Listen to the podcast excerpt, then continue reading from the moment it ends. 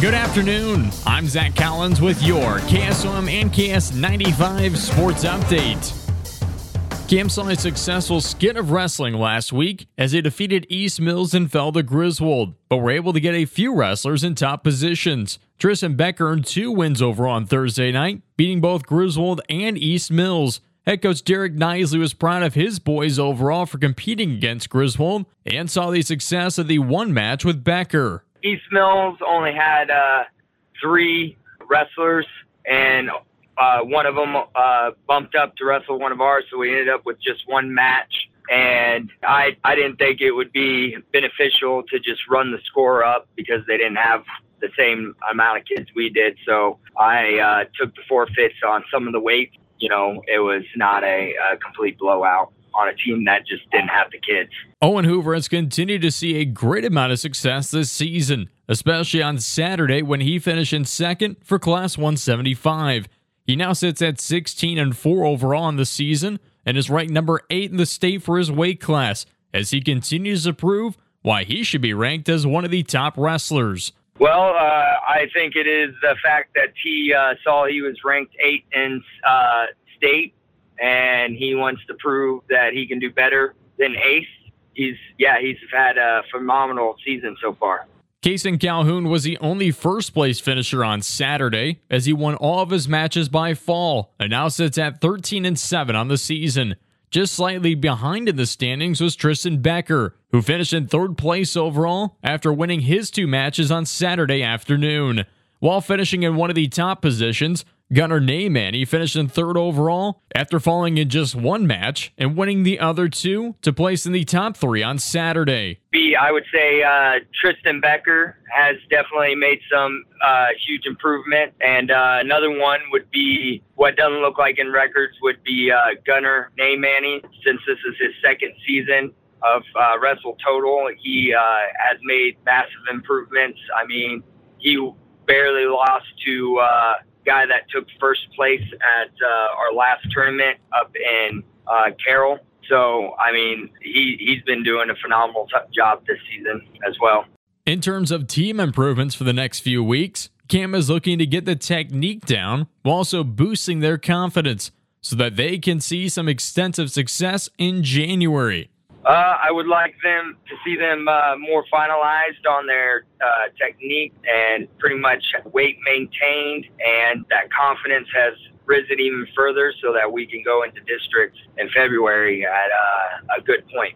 Coach Nisley has continued to see focus and aggressiveness on the mats with his team this season and wants to see that continue from late January into February. I'm actually really proud of this team. I mean, they have committed and asked and did, did everything I've asked for them so far. We're, we're really doing well.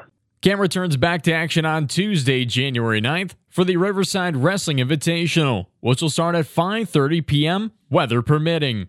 And in collegiate news, the Iowa Hawkeyes will be bringing back another key defensive player for next season. Defensive back Sebastian Castro will be staying on the Hawkeyes for an additional year. Castro saw an impressive performance during the 2023 season with 61 tackles, 41 solo tackles, and 8 tackles for loss. He had 3 interceptions and 1 sack in 14 games played. Joining alongside Castro will also be Hawkeyes Nick Denning. The linebacker is also chosen to return to Iowa for an additional sixth season. Just this season alone, Jackson had a total of 110 tackles, 51 solo tackles, 8 of which were for a loss. The senior also had four sacks this season for Iowa, while putting up 14 and a half total throughout his five years of college football at Virginia and Iowa, including Jay Higgins, Jermari Harris, and Luke Lachey. And in women's college basketball action, the number 14 Indiana Hoosiers captured a 91 69 win over the Nebraska Huskers on Sunday afternoon.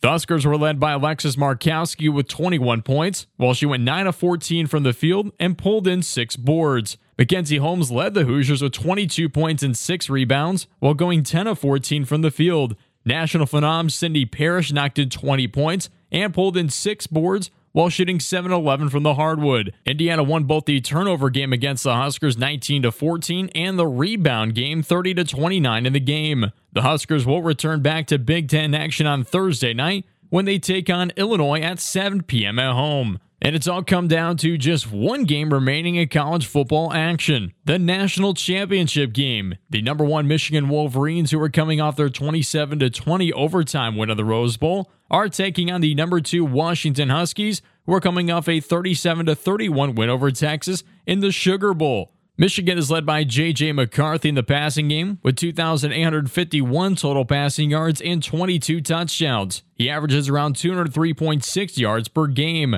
with his primary receiver Roman Wilson, who has 735 receiving yards and 12 touchdowns, as he's averaged 52.5 yards per game. The Wolverines rely heavily on Blake Corum in the rushing game, with 1,111 total yards and 25 rushing touchdowns this season. In the defensive game, watch out for sack leader Jaylen Harrell with six and a half sacks, with 54 total yards lost this season. On the opposite side for the Washington Huskies, they're led by Michael Penix Jr., who has passed for 4,648 total yards for 35 touchdowns and just 9 interceptions. Penix Jr. has also averaged 332 passing yards per game this season. His two top receivers this season are Rome Odunze and Ja'Lynn Polk in all 14 games this season. Odunze has 1,553 receiving yards for 13 touchdowns and averages 110.9 yards per game this season. Polk has averaged 80.1 yards per game for a total of 1,122 total yards and 9 touchdowns.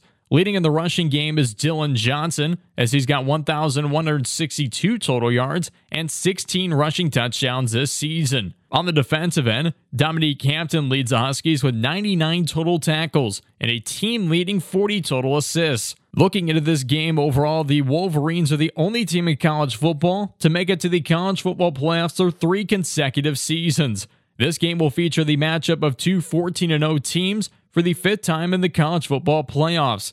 It'll be a rematch from the 2021 game where Michigan won over Washington 31 to 10. Michigan currently leads the series 8 to 5 overall and have won the last two games.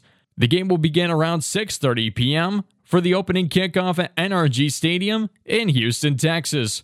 For news, sports, and more, check out our website at westerniowatoday.com.